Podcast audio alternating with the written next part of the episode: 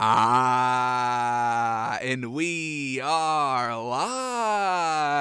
Welcome back to Takes by Fans. We got a great show for you today. As always, we are live every single day at noon Eastern. If you want to watch live, head over to takesbyfans.com slash watch. If you want to watch but not live, head over to our YouTube channel. We post all of our shows and clips of the show there on a daily basis. And if you just want to listen, we are on podcasting apps, Spotify, Apple Podcasts, Google Podcasts, iHeartRadio. So However you want to watch or listen, we've got you covered multiple ways. Alrighty, today's a big old Monday, folks. Week 16 in the NFL is about to wrap up tonight with Dolphins, Saints, Monday Night Football, and man, oh man, oh man, is there a ton, a ton, a ginormous gigantuan amount on the line tonight. The Dolphins, who started one in seven, have rattled off six straight wins out here, folks. Now at seven and seven. And folks, folks, folks, take a look at this screen real quick. Take a look at the screen. Are you ready? All week 16 games have been played in the NFL besides this one, correct? So I, whatever happens when I click the outcome of this matchup, we should see maybe potentially maybe some playoff movement adjustment. So here we go. Let's see what happens if the Miami Dolphins win tonight. What happens? Folks, folks, folks the Dolphins can get the seventh seed, the seventh seed in the playoffs. Are y'all understanding? The Dolphins started one in seven, and they can get into the playoffs with just a win tonight. With just a win tonight. Now we have a lot of people to thank. First and first and foremost is really the Texans. Thank you for beating the Chargers. But folks, the Dolphins can get in the playoffs tonight with a win. And for that, we had to break out our Dolphins canvas. Not the three piece, we're just in one piece but it's right here in the middle. Uh, we had to take down our Saquon Barkley canvas, and no disrespect to him, but we got uh, we got to win tonight, folks. So Dolphins canvas up behind me. We've got a nice little Dolphins hoodie on. Uh, so we are going all out for a little bit of luck for the Fins tonight. Four string quarterback for the Saints versus Tua. I mean, I don't want to say this should be a home run, but uh, you know we are sending our luck in good vibes. So we are rooting for the Dolphins, and we also did take them minus three with our official picks yesterday on our pregame show. We'll talk about all of our four picks that we did decide on a little bit late in the week, but it came uh, all the COVID nonsense that we had to wait till really Sunday to make our official picks, and we did have four picks going into this week, and we did really good. Only missed on one so far, and then one is pending. So.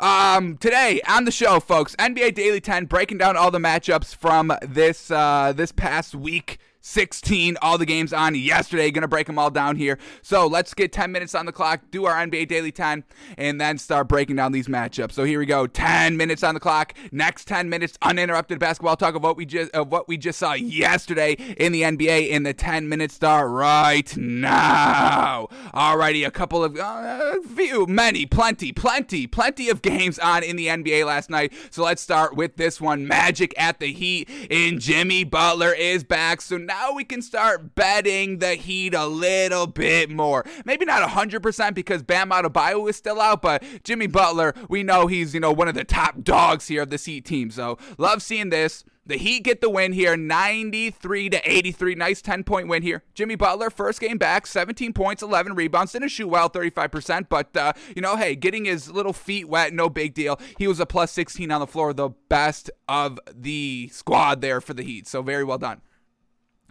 Uh, the Heat were missing a lot of people as well. I mean, this was their starting lineup, folks. We got Gabe Vincent, Max Strus, Omer, uh, Yurtseven, and Duncan Robinson. So, I mean, they're still missing all their players basically last night, and they still get the win because that's what Jimmy Butler does, folks. We had Gabe Vincent with 13 points, 8 assists. We had Max Strus, 13 points, and then Omer Yurtseven, 16 points, 15 rebounds, very well done. And then Tyler Herro, a little uncharacteristic, bad game last night, two points on five shots. What was up, what was up with that? He did have eight assists. We will give him a little bit of credit. And then shout out to Caleb Martin off the bench with 17 big old points, uh, able to carry the carry the load off the bench here for the Heat because uh, Tyler Herro was not. All right, and then for the Magic, they did not have Cole Anthony, so we obviously did not expect them to win. And the leading scorer was Gary Harris with 20 points, and then the second leading scorer was RJ Hampton, 14 points off the bench. I mean, if those are your top two scores, you better hope everybody got involved, and they didn't because only four people had double digit or more points. So, uh, Magic lose. They only put up 83 points. No Cole Anthony. Classic loss there. But the big news here is that the Heat can get back on track, and that's what we want to see because we know this Heat team is absolutely fantastic fantastic when they are at 100% strength. 100% healthy, 100% strength. Heat are the fourth seed in the Eastern Conference and only two and a half games back from that number one seed. So we know this is still a really great team, and uh, they've been uh, getting it done. So shout out to Erik Spoelstra, can obviously still coach. We all know this uh, for the Miami Heat. I mean, uh, you know, seven and three in their last ten, and you know, missing Jimmy Butler and Bam Adebayo for at least the last ten games, still getting it done. So big shout out to the coaching staff for the Heat. You got to love it. He get the win last night, 93 83.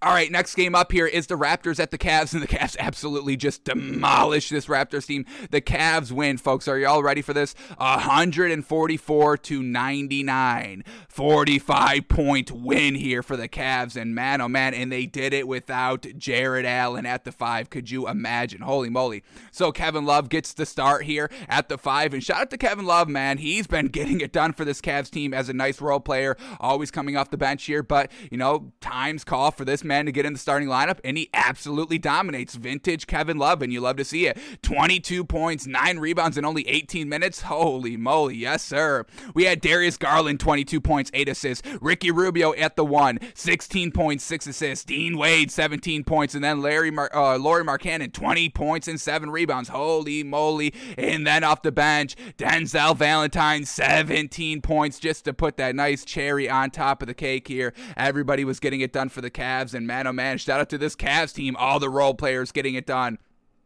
with Collin Sexton out for the year and no Jarrett Allen, and they still put up 144 points. So super impressive last night.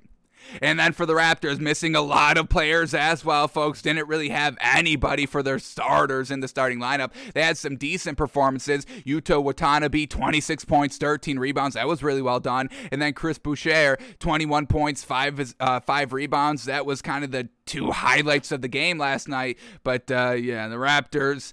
Oh man, Nick Nurse. You know he, he's a good coach, but uh, you know even we don't think this man could really coach up this talent over here. Okay, it's a little too lackluster. So Cavs get the big old win, 144 to 99. All right, next game up 76ers at the Wizards. And finally, the 76ers blow out a team. I don't think we've seen a blowout in the last month, month and a half here for the 76ers. So we'll see if this is going to start to get back to the early start, the first two weeks, three weeks for the 76ers, where they were so gosh damn hot, folks. So 76ers win over the Wizards 117 to 96. Big old dominant win here for the 76ers, we had Seth Curry at the one, 11 points, 9 assists. Tyrese Maxey, 13 points. Joel Embiid down low, doing his thing, 36 points, 13 rebounds. Tobias Harris, 23 points, 7 rebounds. Fantastic. No Danny Green last night, which we are perfectly fine with. They don't need him. And then Furkan Korkmaz with 14 big old points coming off the bench here. So some nice solid scoring. The uh, starters all got it done here. Matisse Thybulle fills in for Danny Green at the three, but does basic Danny Green things. No points on one shot. You know, great defense, a plus 29 on the floor, and four rebounds, three assists, two steals, one block. I mean, that is truly Danny Green to a T. Uh, so the 76ers get it done. And then for the Wizards last night, Kyle Kuzma, what is this man looking like? 12 points. He had 10 rebounds. I'll give him the 10 rebounds, but minus 23 on the floor. That was the worst on the team, and we see this very consistently. No Bradley Beal last night for the Wizards, so they do just naturally look up to Kyle Kuzma to now be kind of the number one option out here, and he doesn't put up number one option numbers, folks. So once again, still selling Kyle Kuzma, still selling this Wizards team. A little unfortunate. We get Mantra, Montrezl Harrell off the bench, 15 points, four rebounds, real solid. He was a plus three on the floor. He was really one of the few players. There was like four players in total, but the other three of the four that had a plus in the plus minus, uh, the other three only played less than 10 minutes. So I mean, Montrezl Harrell a plus three on the floor, and uh, that's basically their best asset for the Wizards, obviously besides Bradley Beal. So 76ers get the big old win, 117-96. All right, next game up Grizzlies at the Kings, and Ja Morant is back, and they get the win. Love seeing this man back in action. 18 points, 9 assists, 7 rebounds. Absolutely fantastic. And then Desmond Bane with 28 big old points as well. Grizzlies were decently holding it down with Ja Morant out, and now that Ja Morant is back, uh, you know, we'll see if they can propel themselves into the top three of the Western Conference. We know it's very tough to get into the top three of the Western Conference because, you know, the top three are Warriors, Spurs, and Suns and we know those are Warrior Suns and Jazz. Excuse me, we would the Spurs could never get in the top three ever. Uh, but Warriors, Suns, Jazz, they're so gosh dang good, consistent, and deep. And the Grizzlies at that fourth seed, we know the Grizzlies are good, you know, winning without Ja Morant, but I don't know if they're kind of in that next tier of great teams uh, like the top three of the Western Conference. So Grizzlies, fourth seed, six and four in their last ten, playing very good team ball. Uh, so big shout out to that. So the Grizzlies get the win 127-102 over the Kings. Who got it done for the Kings? De'Aaron Fox is back, 12 points, 5 assists. Buddy Hield back down to the bench, 2 points and only 3 shots, 0 of 2 from the 3. So once again, we are waiting for the Buddy to trade potentially. You know, all the guards are back so they can bring Buddy Hield back down to the bench. You know, we saw Buddy Hield in the starting lineup because the guards were gone, uh, but you know, the Kings are still kind of adamant of moving off of Buddy Hield. There's no reason why this man should be playing on the bench here. So, uh, expect the Kings to still trade Buddy Hield, and we'll see which potential championship contender goes out for him at the trade deadline. Grizzlies get the win 127 102. All right, next game up Pelicans at the Thunder, and the Thunder get a win here. Nice, very well done. 117 112 over the Pelicans. Close game all throughout, and the Thunder get it done. Luguentz Dort, 13 points, a plus 13 on the floor. The defense has been coming through perfectly here by Luguentz Dort. They move him to the four, and I think that's the better option. We don't love his, his offensive production, and it's not consistent enough to really play a three role. So, Dort at the four, I think this could be great here for for this Thunder team, and they're kind of streaking a little bit. What do we got for this Thunder team in the last 10? Their last 10 meetings, last 10 games. What do we got? Uh, 6 and 4 in the last 10, trying to climb out of the gutter here. 13th seed in the Western Conference at uh, 12 and uh, 20. Got to try and get uh, to 14 wins to try and get in that 10th seed for that playing tournament. But I kind of like what the Thunder are doing here. Scrappy team fi- trying to figure out the starting rotation to the T here to try and make that next step to a playoff kind of team. So Shai Gilgeous-Alexander, 31 points, 5 assists. We had Josh Giddey, no points on 8 shots, but 10 assists and 10 rebounds. We'll take that. Jeremiah Robinson Earl at the 5, 15.7 rebounds. And then off the bench, Theo Maledon, folks, 12 points and 5 rebounds. And also Kenrich Williams, 10 big old points and 5 rebounds. So watch out for this Thunder team, folks. I think I'm liking it. And, uh, uh, and how could we forget Aaron Wiggins filling in uh, kind of at the 3 for Luguentz because Luguentz was playing the 3. They moved to the four. So Aaron Wiggins at the three, 24 points, six rebounds on 80% shooting. That's nothing Luguentz Dort does consistently, folks. So yes, this could be it for the Thunder. Let's keep an eye on it as we progress kind of to, to the mid midway point of the season. But very well done by the Thunder getting the win. And then for the Pelicans, that is our 10 minutes, but uh, let's uh, keep going here. We got uh, three more games to go over, so let's uh, finish it out a little bit quickly here. Brandon Ingram, no points. What the hell is that? Eight minutes. Unfortunate there. Uh, no uh, Vucev, uh, Valanciunas, Jonas Valanciunas last night, so another reason why this Pelicans team should have lost. Willy Hernangomez filling in for Valanciunas at the five, 14 points and six rebounds. Let's, uh, let's shout out Josh Hart, who truly got it done. 29 points, 10 rebounds, four assists, three steals on 58% shooting. Unfortunately, he could not single-handedly will his team to a win here. So Pelicans get the loon without with get the loss without Valanciunas. Thunder get the win 117-112. All right, next game up that we don't even have to spend any time on. Pistons at the Spurs. Two garbage teams. Spurs blow them out 144 109. We don't need to get into it. Next game up, Pacers at the Bulls. Bulls get the win 113 105. Pacers l- made it look a little close. Sabonis playing the five here. 14 points, 16 rebounds, still coming up short here. Let's shout out Caris LeVert at the one, 27 big old points, 9 assists. Now that is interesting. We'll see if he still plays the one. And uh, we see this Pacers kind of shifting their starting lineup here. It's still resulting in the losses, which once again just points to hey, you just got to get rid of everybody and start fresh because this Pacers team, they, they just don't win. Uh, so we'll see what the Pacers uh, continue to do with their starting lineup. And then for the Bulls, DeMar DeRozan. And man, oh man, shout out to DeMar DeRozan, folks. So gosh damn consistent, man. 24 points, two steals, three assists, three rebounds. A great night. We had Vucevic, 16 points, 15 rebounds. Classic Vuce, And then Zach LaVine, 32 big old points, five assists, four rebounds. No Lonzo Ball, and they get the win, folks. Uh-huh. Bulls get the win 113 105. And then the last game of the night, Nuggets at the Clippers. And we had Boston Jr. trying to take this game tying three. And just watch this shot, folks. What the hell is this? What the hell is this? Just throwing up a prayer? Garbage. Um, so Nuggets get the three point win, 103 100. Clippers couldn't pull off that last second three to tie up the game. No Paul George for the Clippers, so we don't really expect them to win. And then for the Nuggets, Jokic, 26 points, 22 rebounds. Man, man, he truly got it done. But that was it. No Aaron Gordon last night, so Jokic by himself can get it done, and that's what we know. Aaron Gordon really does not do anything beneficial for this Nuggets team overall. We still have our same feeling on the Nuggets. You don't bet them. There's no viability here. Yes, they get the win, but it was no with no Paul George last night. Not that impressive. All right, so that was all the NBA last night. Let's quickly, quickly, quickly see if there's any great value tonight in the NBA.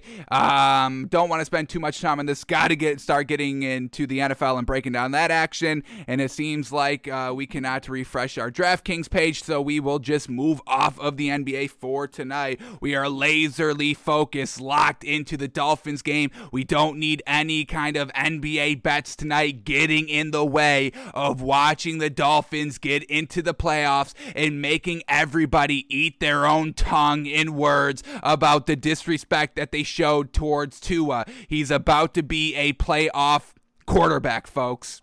Come on, give him his credit. Alrighty, so all the NBA that we needed to go over is done for today. So now let's start breaking down what we just saw happen yesterday in the NFL because it was kind of crazy all throughout. So here we go.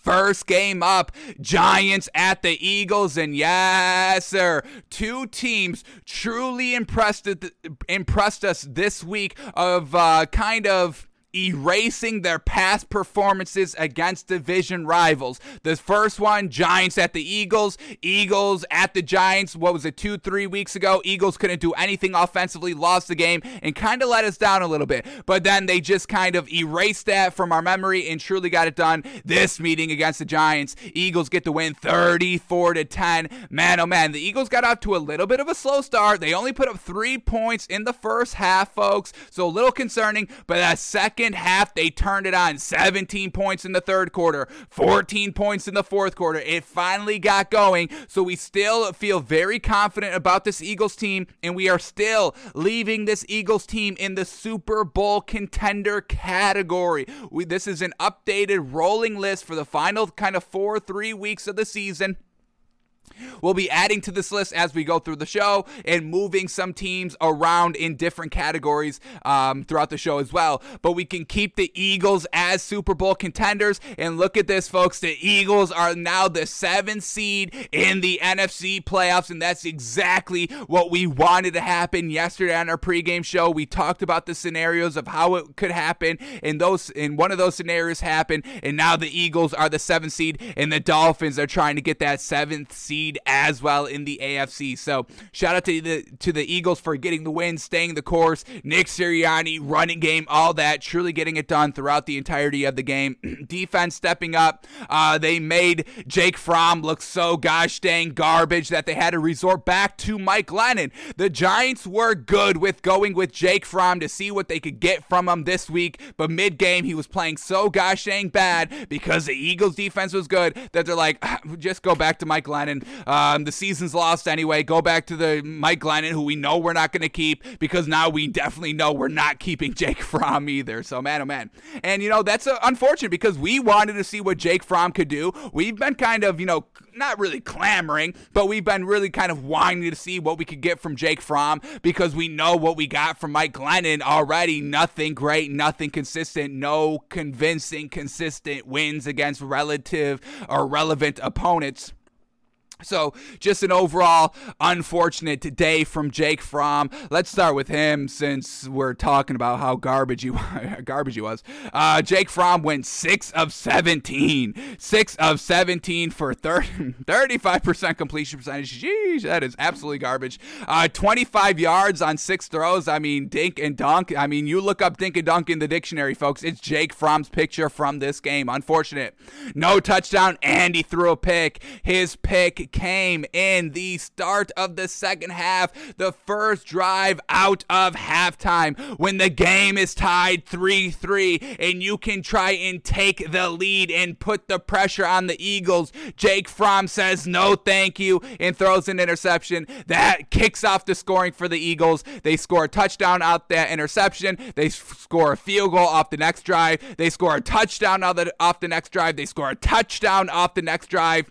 They throw a uh, uh, the Giants throw a pick six on the next drive, and then the final drive is just a turnover on downs because the game is over. The Eagles go for it on fourth and one. Unfortunately, they don't get it, but this is kind of good by Nick Sirianni. Game over. You're up 34 to 10 just try and do something. This Eagles team, they haven't been as kind of aggressive as some of these other coaches in the league of just going for it on every single fourth down in their ter- territory, uh, opponent's territory. It doesn't matter. They're going for it on fourth down. So Nick Sirianni getting his beak wet a little bit here on fourth downs, and this could, you know, help them out as they approach the playoffs. They could kind of go back to this. All right, what went wrong on this fourth and one? Uh, we have some nice experience with it. Can we kind of fine tool the play? Was it the play? Was it the execution? All that. But either way, they got some nice things on film here. So overall, we are still loving what we're seeing from the Eagles. All right, but back to the Giants and Jake Fromm being absolutely bad. So they bench him for Mike Glennon, and Mike Glennon doesn't do anything better because we've seen Mike Glennon over the last three weeks, and once again, it was nothing good. That's why we wanted to see what we could get from Jake Fromm because, you know, starting Mike Glennon, we are expecting to lose. Starting Jake Fromm, yeah, we're still expecting to lose, but we could win because we don't know what his ceiling is. But now we know what his ceiling is, and his ceiling is basically the floor, folks. I mean, it's the same. You, it's, you wouldn't be able to tell the difference between that man's floor and ceiling. All right. Uh, so Mike Glennon, 17 of 27 trash. Uh, he threw. Uh, is that 62 percent? Is that right? 17 of 17 of 27 is 62 percent. Is that right? That does not look right. That you round that up to 63 percent. Man, oh man, that number does not look right. But I'm not gonna, you know, disagree with the calculator. Uh, so 63 percent from Mike Glennon, which is pretty good. I'll give him pretty good, but the yards with the completions, this is where it's not good. 93 yards on 17 completions. Dink and dunk. Jake Fromm and Mike Glennon are both in the dictionary of dink and dunk right next to each other. Uh, Mike Glennon, one touchdown. He threw an, inter- he threw an interception as well, and his interception was a little bit worse because it was a pick six, but either way, it's just trash on trash. Um, hat on a hat, trash on trash, same thing. All right, Saquon Barkley, and this is kind of why we had to take down his canvas this week because, and you know, hang up the Dolphins for today's show. Uh, Saquon Barkley, 15 rushes for only 32 yards, so we can't even count on the running game. And once again, you can't count on the passing game, so they're just going to shut down the run, obviously, and they shut down the run, obviously. Uh, you know, 2.1 yards a carry, that is shutting down the run, folks. Devontae Booker, six rushes, 27 yards. Jake Fromm took off three times for 12 yards. That was the best thing he did did all game long run the ball. Mike Glennon took off two times for 11 yards. Once again, kind of the best thing that these quarterbacks do is run the ball, and they don't do it well. So that tells you everything you need to know about them. All right, who are these quarterbacks trying to get the ball to? Kadarius Toney, leading receiver, and this is good. Kadarius Toney's been out for the last four or five weeks here. You know, rookie, really great gadget, kind of speedster, little bit of a Tyreek Hill esque type of player. So we really could, you know, any team could really use this man, and the Giants have been really wanting to get this man truly involved in the offense, but you know, in and out of the lineup and all that, not having a consistent quarterback and having two trash offensive coordinators now, you know, uh, Jason Garrett, Freddie Kitchens, y'all know it. Uh, so Kadarius Toney, leading receiver, four catches, 28 yards, but he was targeted nine times, uh, most of the team, so we'll give him credit. Uh, Kenny Golladay, three catches, 22 yards. Devontae Booker, four catches, 19 yards. Elijhah Penny, four catches, 18 yards. And then Evan Engram, the tight end, four catches, 17 yards. And he was the one lone t- uh, touchdown score of the game. So shout out to the tight end, tight end university. Y'all know how we love the tight ends over here. All right. And then the Eagles getting it done in the rushing and passing game and defense and all that. We love the team. Uh, but Jalen Hurts, 17 of 29, a little bit worse than uh, Mike Glennon. How crazy is that? He only threw 58% completion percentage, but his yards were a little bit on the point, folks. 17 completions for 199 yards. We'll take that all day. Two touchdowns, no interceptions. He fumbled once, but didn't lose it. So, all right, solid there. Um, didn't get it totally done in the red zone or just scoring in the first half, I should say. Um, uh, like we said, only three points in the first half. Uh, you know, look at these drives, folks. Five plays, six yards. Five plays, six yards. Four plays, five yards. Seven plays, 18 yards. 12 plays, 58 yards. They miss the field goal. They got to the Giants' 23 yard line, and then they hit the field goal, and then it's the end of half, and then the, that second half happens, and they put up 31 points. So just got to get out to a little bit of a better start here. And this is where we may start to be a little concerned with this Eagles team of getting out to like slow starts. This is how the Eagles lose, folks. Getting out to slow starts, turning over the ball in the first half uh, when they're approaching the red zone and all that. So we still love the Eagles and I still am going to keep them in the Super Bowl contender category, but that is the one thing that could be the Eagles' downfall, getting out to a slow start. But the fact that they put up 34 points basically all in the second half, that's that's perfect. They flipped the switch, they made the adjustments, and that's a big old green flag for us. All right, rushing attack now. This is where it could get a little unfortunate as well. Miles Sanders, leading rusher, seven rushes for 45 yards, but, but, running back Miles Sanders broke a bone in his hand yesterday, and he'll have an MRI today, an additional test to determine if there's if there is other damage and whether or not he can play through it. So he left the stadium in a soft ca- cast, and we'll see if Miles Sanders can play through the pain, if there's any big structural damage and all that. And we know this Eagles rushing attack is very, very good. So missing Miles Sanders could truly dera- derail their Super Bowl aspirations, honestly. Uh, Boston Scott, though, 12 rushes, 41 yards and a touchdown. And then Jordan Howard, nine rushes for 37 yards. So I would, I, I've got no problem, you know, you know, feeling uh, having Boston Scott and Jordan Howard as kind of the running back by committee if Miles Sanders needs some time off here for the Eagles. We are still comfortable with their running back by committee if Miles Sanders is a no go for the rest of the year. We still believe they can get it done. We still believe the rushing attack can be great. And we still believe this Eagles team can get to the Super Bowl. All right, and then who was Jalen Hurts uh, slinging the ball to? We had DeVonta Smith, folks, leading receiver, five catches, 80 yards, and a touchdown. Shout out to DeVonta Smith, folks. That man is absolutely fantastic. Rookie wide receiver. Shout out to him. Quez Watkins, three catches, 43 yards. Dallas Goedert, two catches, 28 yards. Jordan Howard, two catches, 19 yards. And then Jalen Reagor, two catches for 15 yards. So the Eagles get it done. They beat the Giants. They get the revenge on the division rivals. They get the win at home, get into the playoffs as of now, control their own destiny, all that. Shout out to the Eagles. Shout out to Nick Sirianni. Shout out to Jalen Hurts. And shout out to that Eagles defense absolutely getting it done. So Eagles get the big old win 34 to 10 over the Giants. Alrighty, next game up here, and uh, you know, classic Vikings will do classic Vikings things. Rams get the win here, but it was close, 30 to 23. So the Vikings, folks, just uh, turnovers are absolutely killer. Kirk Cousins with the interception. He also fumbled three times, didn't lose any, but still fumbled in chances of losing the ball losing possession and all that, like we know the Vikings do. They do it all the time. They fumbled their way out of the playoffs this season, folks, like they do kind of every year. They fumble it. They fumble. They they get into the playoffs, everything's going good, and then they fumble it and lose and all that. So classic Vikings, folks. We've been saying it all season. Yes, Kirk Cousins' interception didn't result into any points, but but it took away points from him because he threw an interception at the eight yard line on third and goal. So they're at least, you know, going to get three points out of it. You know, could have gotten a touchdown if he completed that pass instead of completing the pass to the opposite team. And, you know, they were down 7 nothing at that point. So, real early on in the game at home, trying to set the tempo, and Kirk Cousins gets in the red zone and throws an interception. So, once again, no viability, no ability, no believability in this Vikings team because we get the same thing over and over and over and over again, folks.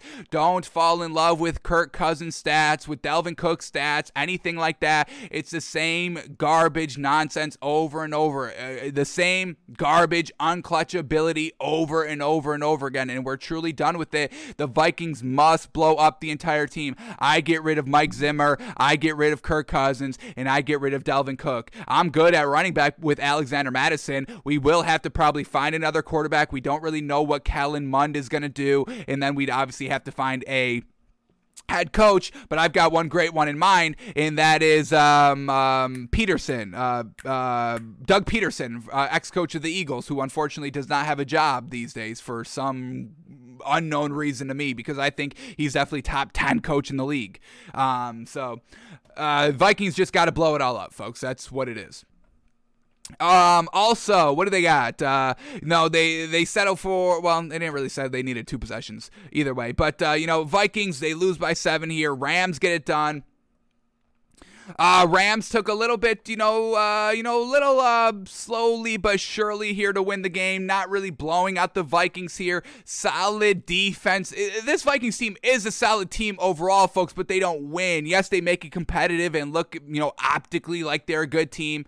Uh, so we're not gonna kind of fade or kind of fall off the Rams for having a close game out here, folks. Games are usually close. We got a couple of upsets this week, a big one in the Texans, folks. We'll break that down, everything, when we get to the game here.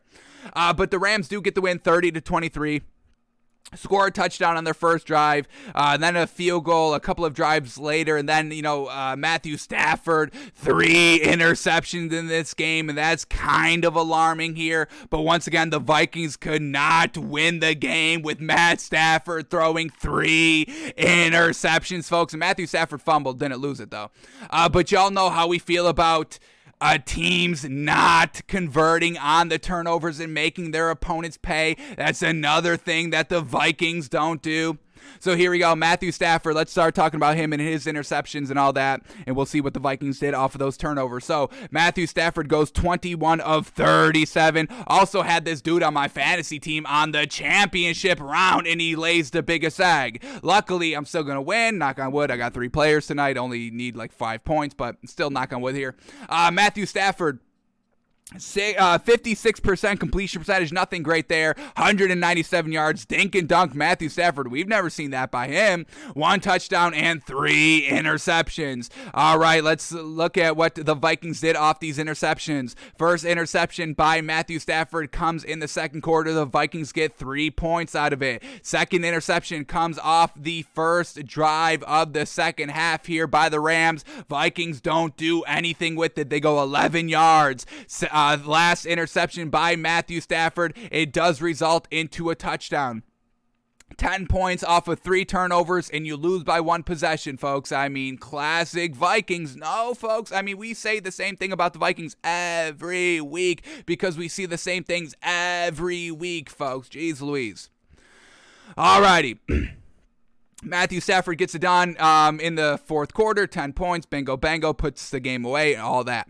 All right, rushing game here by the Rams. Fantastic. Sony Michel, leading rusher, 27 rushes, 131 yards, and one touchdown. Shout out to Sh- Sony Michel, and shout out to Sean McVay for making the trade, getting Sony Michel, and then sticking to the run game with Sony Michel, proving that he can get it done, and not letting Matthew Stafford, you know, sling the ball 50 times every single game and everything like that. So, love seeing Sony Michel get these reps and get those uh, production yards.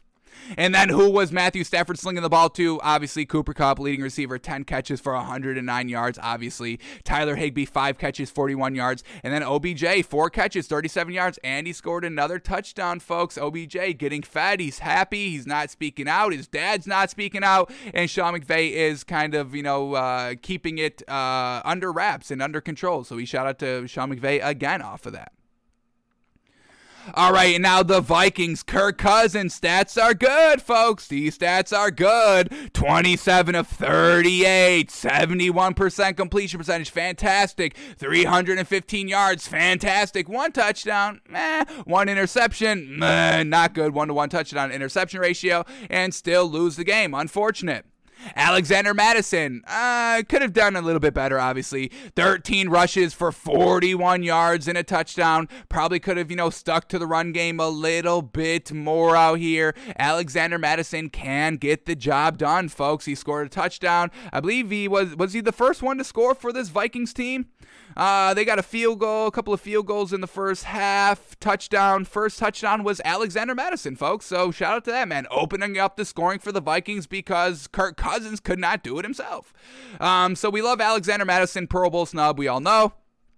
And then Justin Jefferson, who was uh, Kirk Cousins uh, slinging the ball to. Justin Jefferson, leading receiver, eight catches, 116 yards. KJ Osborn, five catches, 68 yards and a touchdown. Tyler Conklin, four catches, 44 yards. Adam Thielen kind of got knocked out of this game, unfortunately. Three catches, 40 yards. Alexander Mattison, three catches, 29 yards. And then CJ Ham, two catches for 13 yards. But uh, this Vikings team is the same old Vikings team, folks. Uh, there's two teams that we know what we're going to get every single week. is the Vikings and the Panthers, and I cannot wait to talk about this Panthers game, folks. But we got to wait a couple of games till we get to that. So the Rams get the win 30 to 23. Alrighty, next game up here Bills at the Patriots. And this was one of our official picks of the week that we made on our Sunday show. We had four picks officially that we were comfortable betting on this week. Uh, we had to wait till Sunday because of all the COVID ins and outs. We weren't sure who's going to play, who's not going to play, where the line was going to settle because of all of who's in and who's out and all that. So we waited till Sunday, our pregame show, to make our bets, and we ended up taking the Patriots minus one. And obviously, that was the wrong call. The Bills get the win here and a really solid, impressive win here, winning 33 to 21. Uh, the Bills, got, you know, were a little uh, confident going for it on fourth down in the Patriots' territory. I believe on this first touchdown drive, uh, fourth and two at the New England three yard line. They go for it. It's a 0 0 game. First possession, they go for it. They get the touchdown. Bingo, bango. They go up 7 nothing. But then the Patriots go down, tied up 7 7, making it close. Bills get into the field goal range. They kick the field goal. They get an interception off of Mac Jones. They go down the field, and then they go for it again on fourth fourth down and they don't get it. So kind of 50-50 rate so far. One great decision, one still good decision. I think it's good to keep up the pressure here, especially on the road. Um, division rival, especially of how the Patriots won and kind of how was a little disrespectful a little bit in their last meeting and you know Bills getting beat at home in their last meeting against the Patriots and all that. So you know being aggressive and all that. Um, they don't get it, but then they're right back in the red zone and they score a touchdown. And then, you know, they were really in the game the entire time, folks. A 17 7 lead going into halftime. Patriots mm, didn't really make it that close. And then the Bills are able to just to keep up the scoring in the fourth quarter. Touchdown, touchdown, bingo, bango, icing the game. And uh, Patriots go on a long drive, seven minute drive. Uh, their first drive after halftime. 16 plays 75 yards for seven minutes trying to kind of get back in the game and steal momentum and energy away from the bills but then the bills just go down on their own long drive themselves. Five minutes 66 yards and score a touchdown and really just kind of ices the game there uh, so the Bills get the win. Josh Allen was slinging this ball around, looking pretty solidly while doing so. Uh, didn't really stick to the run game, so we're still, you know, all in on Josh Allen here in Buffalo. They only believe in Josh Allen to win the game himself. Leading passer, leading rusher, all that. Uh, you know, rushing with running backs. We'll get get into it in a second here, but let's uh, start talking about Josh Allen and his numbers. So here we go. Josh Allen goes 30 of 47, slinging around the ball. Ball 47 attempts. Jeez Louise. He threw 63%. We give that man credit. Slinging the ball 47 times, 63%. Yeah, we'll give him that. Uh, 314 yards. Very well done. Three touchdowns, no interceptions, and he did not fumble. Clean game here by Buffalo, and that's definitely what they're going to need if they want to try and get to the Super Bowl. All right, in the rushing attack, Josh Allen, leading rusher, 12 rushes for 64 yards. Now, we love Josh Allen rushing. We've got no problem with that, but we just want this rushing game established with actual running backs. We get Devin Singletary, 12 rushes for only 39 yards and a touchdown. I mean, that's really below average. If you're uh, if you're averaging under three and a half yards a carry, you are below average, and that's what Devin Singletary is, folks, below average. Zach Moss ran three times for 12 yards, so running backs, they only ran 15 times with running backs, folks. I mean, what are we doing here? Can they get the running game established? They can't. They don't believe in it. Brian Daboll doesn't like it, doesn't believe in it, anything like that. So this Bills team is still one dimensional, maybe two dimensional defense and offense because this defense is still solid. But man, oh man, the Bills, uh, I think that's going to get them in trouble. And, uh, you know, unfortunately, well, yeah, they are in the playoffs now at the fourth seed. Um, and you know they overtook the division last night and all that. But uh, overall, I don't know how far this Bills team can go. Now that this Patriots team lost, we are still kind of trying to figure out if is this Patriots team good? Are they a good win? Is this a quality great win by Buffalo, or are the Patriots just frauds? Is Mac Jones even good? I still think he's good. I still liked what I saw from the majority of them last night. Unfortunately, Josh Allen played a little bit better overall.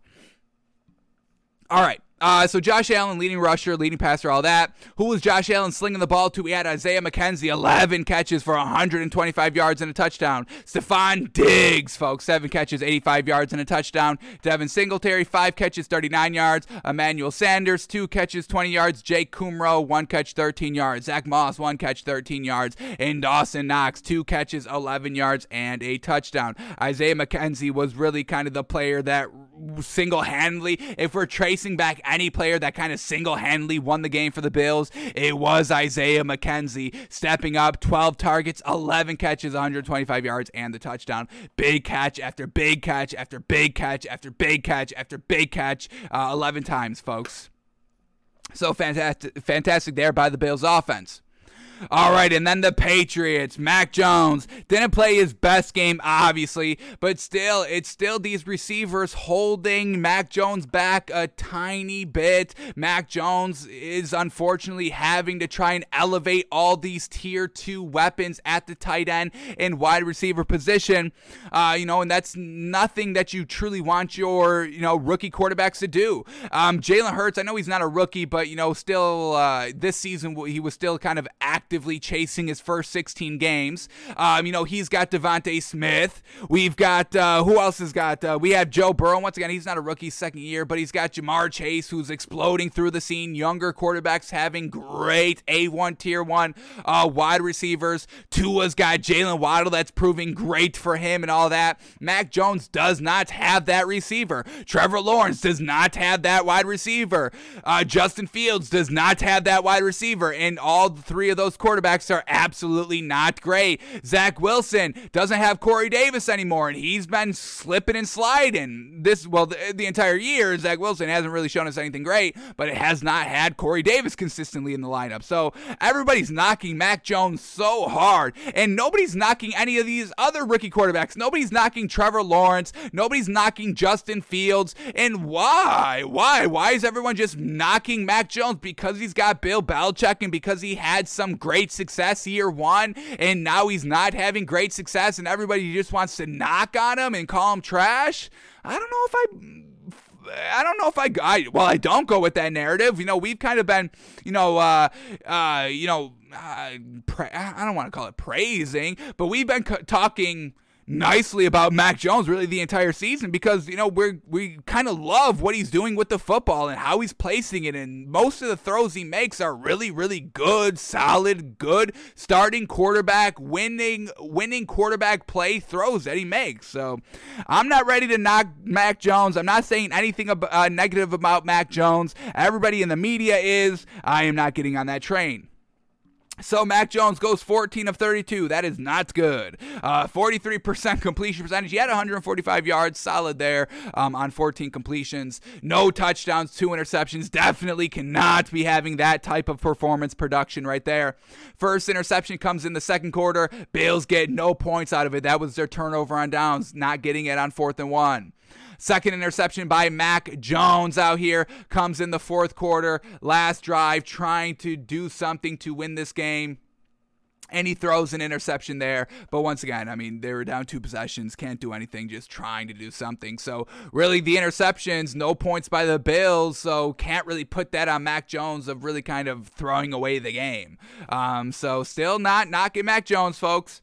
Rushing attack here, no Rhamondre Stevenson, and that's really why the Patriots lost, folks. No Rhamondre Stevenson. I mean, you put Rhamondre Stevenson in this game, the Patriots win by 50 points. Easy peasy, no debate, folks.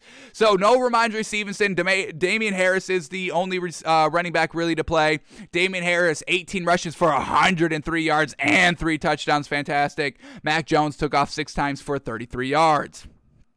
All right, who was Mac Jones slinging the ball to? We had Jakobi Meyers, six catches for 59 yards. Kendrick Bourne, two catches for 33 yards. Brandon Bolden, two catches, 20 yards. And N'Keal Harry, two catches for 15 yards. So, Patriots come up a little bit short to get off to another slow start here. We saw this Patriots team get out to a slow start against the Colts, kind of beat them throughout the rest of the game. Patriots got out to a slow start here. They didn't beat Buffalo for the rest of the game, but they still just got out to a little bit of a slow start. No points in the first quarter. So, uh, you know, we'll see if this Patriots team can start getting out to a little bit of hotter starts, getting Mac Jones into a comfortable rhythm real early on so he doesn't have to wait till, you know, second half to get acclimated for him to make all those great throws and doesn't get behind the eight ball. We'll see what Josh McDaniels can do here to make it a little bit easier for Mac Jones as this Patriots team is still trying to keep their playoff positioning here and keep the playoff spot at the sixth seed. They could lose. If they lose out, folks, they could potentially lose their playoff spot. So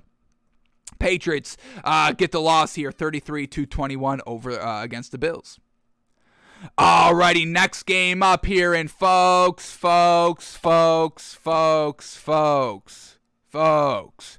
Folks, I want to introduce you to our newest sponsor of the show, folks, the Carolina Panthers, because they have been giving us money, money, money, money, money. Folks, when I say money, I mean money. Hefty bills, folks, money here. The Panthers have been single handedly keeping takes by fans afloat, folks. So thank you, thank you, thank you to the Carolina Panthers of just having one of the worst worst teams ever assembled out there on the football field.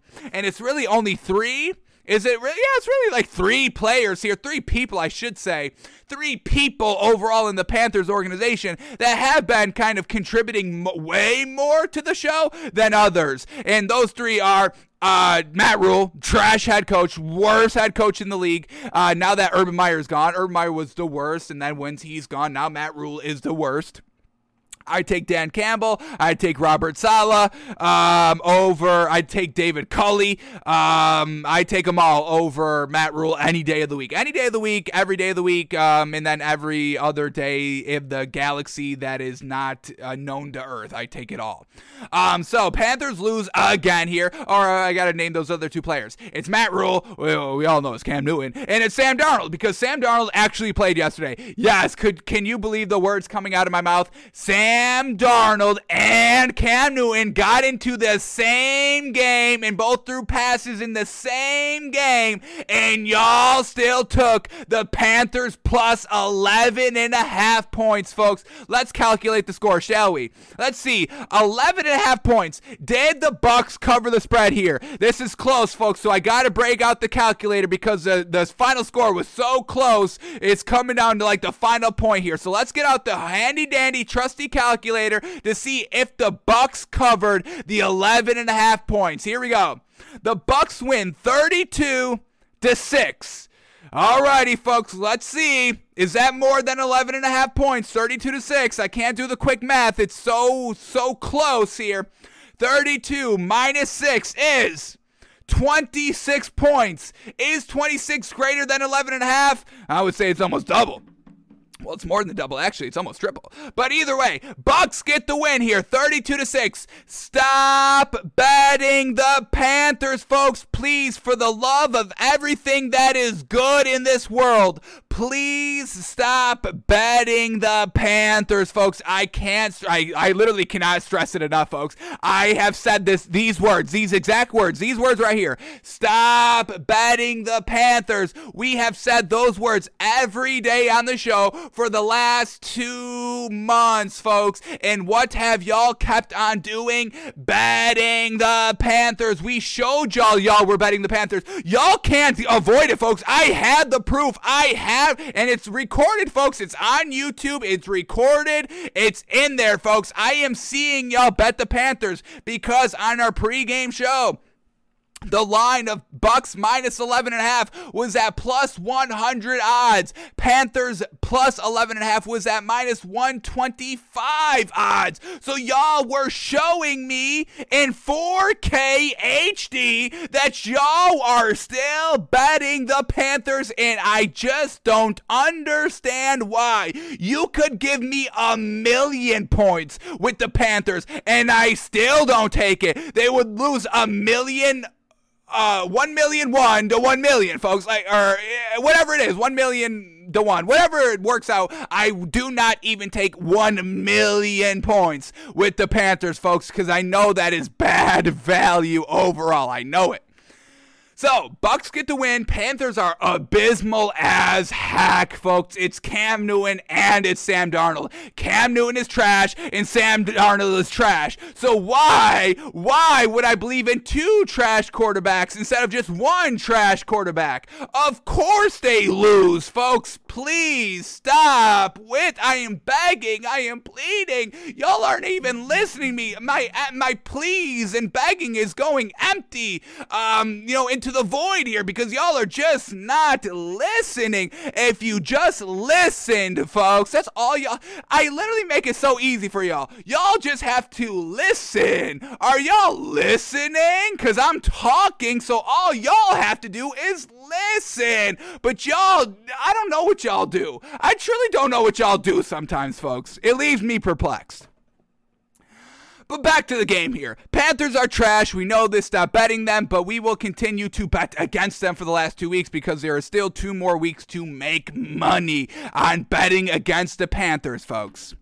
So here we go. Let's start with the absolute garbage. Should we take out the trash first, folks? Are y'all ready for this? Sam Darnold. Let's take him first. Here we go. Sam Darnold goes 15 of 32. That is absolutely trash. 46% completion percentage. He had 190 yards. I'll give him that. I'll give him one little silver lining green flag, 190 yards on 15 completions.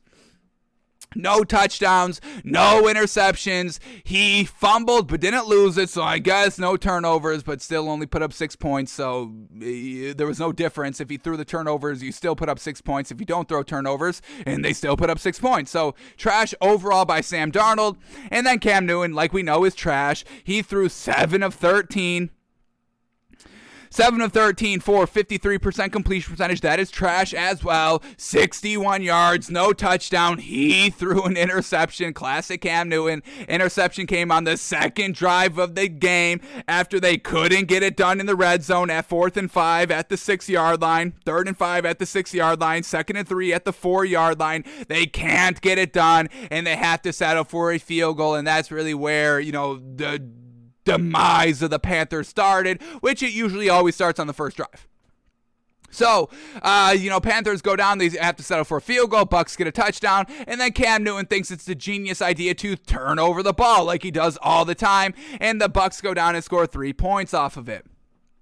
So trash by Cam Newton, trash by Sam Darnold. Cam Newton is once again going to be uh, out of the league and for rightful reasons out here. So expect that man to be gone now that Sam Darnold can actually go out there and play and be trash. They'll stick with that trash.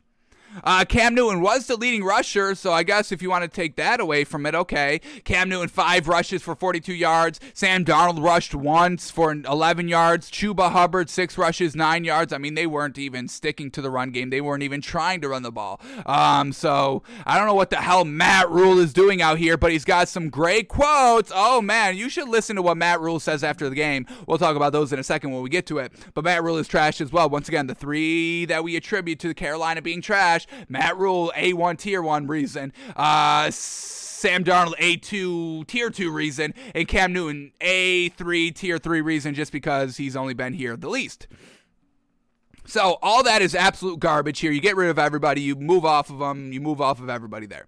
Um, all right, who were these quarterbacks trying to get the ball to? We had Shi Smith, three catches, 86 yards. Robbie Anderson, five catches, 58 yards. CJ Moore, five catches, 55 yards. Tommy Tremble, two catches, 22 yards. And Reggie Bonnafon, two catches for 12 yards, not getting it done.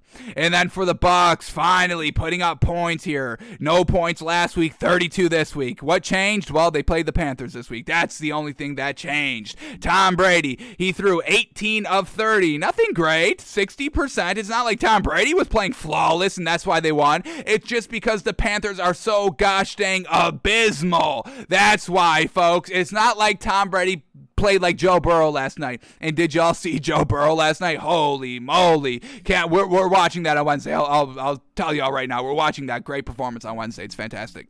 Um, but back to Tom Brady. It, he was not Joe Burrow. 60% completion percentage, 232 yards, one touchdown, no picks. Only one passing touchdown by Tom Brady. All right, the running attack. We had Ke'Shawn Vaughn, seven rushes for seven, or yeah, seven rushes for 70 yards and a touchdown. Ronald Jones, 20 rushes, but only for 65 yards, not the greatest. One touchdown. Um, so decent running back by committee there. And then who was Tom Brady slowing, uh, slinging the ball to? Didn't have a lot of the receivers, but Antonio Brown was back, leading receiver, 10 catches, 101 yards. Cyril Grayson Three catches, 81 yards. Rob Gronkowski, one catch, 23 yards. Ronald Jones, two catches, 16 yards. And then Cameron Brate, the tight end, two catches, 11 yards, and a touchdown. But, I mean, folks, were those offensive numbers like eye popping? No, it's the Panthers being trash. Stop betting the Panthers, please, folks. I, I couldn't even believe it that the Panthers spread wasn't even the largest spread of the day, folks. Are you kidding me? Stop betting the Panthers, please, folks. I am begging y'all. I am absolutely begging y'all to stop betting the Panthers. Begging y'all. All right, and then Matt Rhule, you know, the great coach he is, the coaching guru who knows how to get everybody motivated and everybody to buy into the team here. After the game, he told uh, reporters that he told this team, says, quote, as I tell our team all the time, it took Jay-Z like seven years.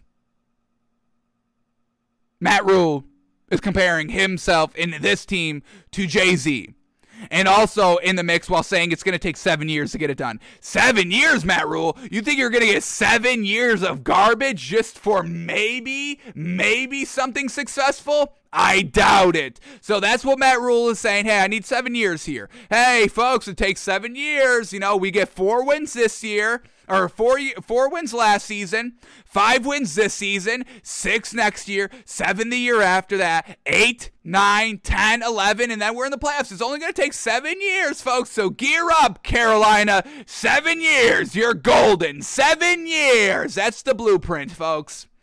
And then Matt Rhule again has, quote, no problem with Panthers fans booing the team play saying quote sometimes you need to be booed. So matt Rhule, and i hate when people do this. Yeah they should be booing moo should be booing moo uh, should be booing me and you know oh yeah i take all the responsibility and oh yeah you know i'm trash i'm trash. I hate when you know people do that to try and deflect it and be like well you know he is taking responsibility so that's the good thing. Oh you know matt Rhule is actually a good coach because he's taking responsibility of being trash. I hate that. Uh, so matt rhule trying to use reverse psychology of oh yeah sometimes you need to be booed and whoa this is a wake-up call and they booed me and they're right and it takes seven years and all that. So if that's what y'all really want for your team um, then keep matt rhule. But uh, if any of what you just heard over the last uh, 10 minutes of w- what we've been talking about for this segment in this game and breaking it all down i would demand if i was a carolina panthers fan i would demand that you immediately get rid of matt rhule immediately get rid of sam darnold immediately get rid of Cam Newton and start fresh uh, this offseason. So that's what I would demand. But, um, you know, I'm making money off of it, so I guess I'm not going to be the one demanding it. I'm not going to be the one out in front, you know, leading the charge for Carolina. I got to leave that uh, up to the fans because, uh, from my point of view, I'm loving it. I am loving Matt Rhule being on this Panthers team. Sheesh. Alrighty, so the Bucks get the win 32 to 6. They cover the 11 and a half. They would have covered 20 plus. Bingo bango easy peasy. Alrighty, next game up is the Jags at the Jets. And once again, Jags are absolutely not good. Trevor Lawrence is one of the unclutchest quarterbacks that there is in the entire league because Jags down 26 21, five points, fourth and one at the one. Trevor Lawrence pass incomplete. Game over on the one yard line because Trevor Lawrence can't get it done like we know all the time. We've said this every single week uh, for like the last eight weeks because this is what we've seen all season long. Trevor Lawrence doesn't get it done on third down and doesn't get it done fourth and one at the one for the win. I mean, unclutch as heck. Um, also, I mean, what the hell are the Jags doing? You make it the big stink about everything being on Urban Meyer, all the players having the balls to kind of come out and be like, once that kind of first um, information came out of Urban Meyer not being a good coach and all that, everybody was piling on and piling on and piling on and kind of endorsing Urban Meyer being out, and then you lose the next two games and all that. So it obviously wasn't that much Urban Meyer. It's still the garbageness of the overall players and the coaches. So once again, again, Urban Meyer may have a little bit of truth of the coaches being absolute losers. So, not a great look optically at all here for the Jaguars after the last two weeks. Somebody has to get it done. Can somebody step up on this Jaguars team? Trevor Lawrence, I don't want to default you, but you are the, you know, number one overall pick in this year's draft. And I know you are a rookie, but at some point, you've just got to get it done. You are the quarterback. It does does fall on you to get it done. You're the one delivering the ball to the players every single play. It falls on you. Be a great leader. Stop doing subway commercials where you're just modeling your hair, please. Get it done. Be the leader get that clutch ability. And we've honestly seen Trevor Lawrence get worse every single year since he popped off year one at Clemson and won the title. Every year after that, it's just been worse and worse and worse and worse and worse by Trevor Lawrence. But, you know, Urban Meyer said, hey, that's the quarterback I want for my football team. And now here we are, 2 and 13, and Urban Meyer is gone. And Jaguars have a very unclutch, getting worse every game, Trevor Lawrence. Not great. All right, so let's start here with the Jaguars and Trevor Lawrence. Uh, you know, Jags, Jets, nothing to really talk about on this uh, in this game because nothing matters with this outcome. Two bad teams facing each other that came right down to the wire. No Robert Saleh for the Jets and they get the win. And and the Jets scored points. They scored points in the second half where we've seen what the last two. I know at least minimum the last two weeks, but I want to say it's maybe even three, four weeks. The last four weeks here by the Jets that they didn't put up any points in the second half. So no no Robert Saleh. They score in the second half. Is Robert Saleh a good coach? Now we're starting to get that conversation. So, I mean, is there anything positive to talk about between these two teams? I don't really think so. Uh, there is one positive, and that's on the Jets, a wide receiver. Got to shout him out, and we'll talk about that when we get to that. But let's start here with Trevor Lawrence being unclutch. Trevor Lawrence goes 26 of 39. 26 of 39. We get 66% completion percentage. That's pretty solid. I'll give him that. I'll give him 66%. 280 yards. Solid there. But look at this, folks. No touchdown. No touchdown. He didn't turn over the ball, which, oh, no, he did. Excuse me. No interceptions. He did fumble twice and lost once. Um, where did he lose this fumble at? He fumbled third quarter, first drive. What is up with all these teams? I mean, it's like every game that we've broken down so far today. Uh, one team, their first drive out of halftime, they're turning over the ball. What is going on at the locker room after halftime? Can y'all get it together, please? Jeez Louise. Uh, teams coming out cold here to start the second half. That's not going to get it done, as we see. So uh, he fumbles the ball there, and uh, luckily for the Jaguars, the Jets don't do anything with it. They go turnover on downs themselves. So alrighty there, um, Jets, you know, not being or being unclutch and not cashing in on turnovers, classic Jets. Uh, so Trevor Lawrence, not a bad game or, overall, just not clutch. And once again, you know, you got to be clutch at some point. Win a game. Can you win the game? One game. Can you be the single reason why you win a game, Trevor? Please. Um, alrighty, rushing game. Dare Ogunbowale, folks, leading rusher, 17 rushes, 57 yards, and a touchdown. James Robinson, three rushes for 10 yards. Unfortunately, he did tear his ACL, so unfortunate there. He's done so. Trevor Lawrence ran six times for 37 yards. Tavon Austin took off three times for 21 yards, and James Robinson, like we said before the injury, three three rushes for 10 yards. All right, and then who was Trevor Lawrence slinging the ball to? We had Marvin Jones, leading receiver, eight catches, 74 yards. Tavon Austin, six catches, 48 yards. Laquan Treadwell, four catches, 54 yards. James O'Shaughnessy, four catches, 49 yards. And Jacob Hollister, two catches for 20 yards. Just unfortunately, Trevor Lawrence could not get it done on the one yard line at the end of the game. That's what the game came down to.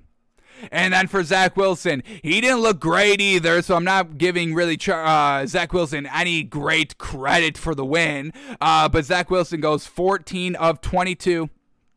63% completion percentage, but only for 102 yards, dinking and dunking, one touchdown, no interceptions. He didn't fumble, so well done for uh, Zach Wilson not turning over the ball. We'll give him a little credit for that.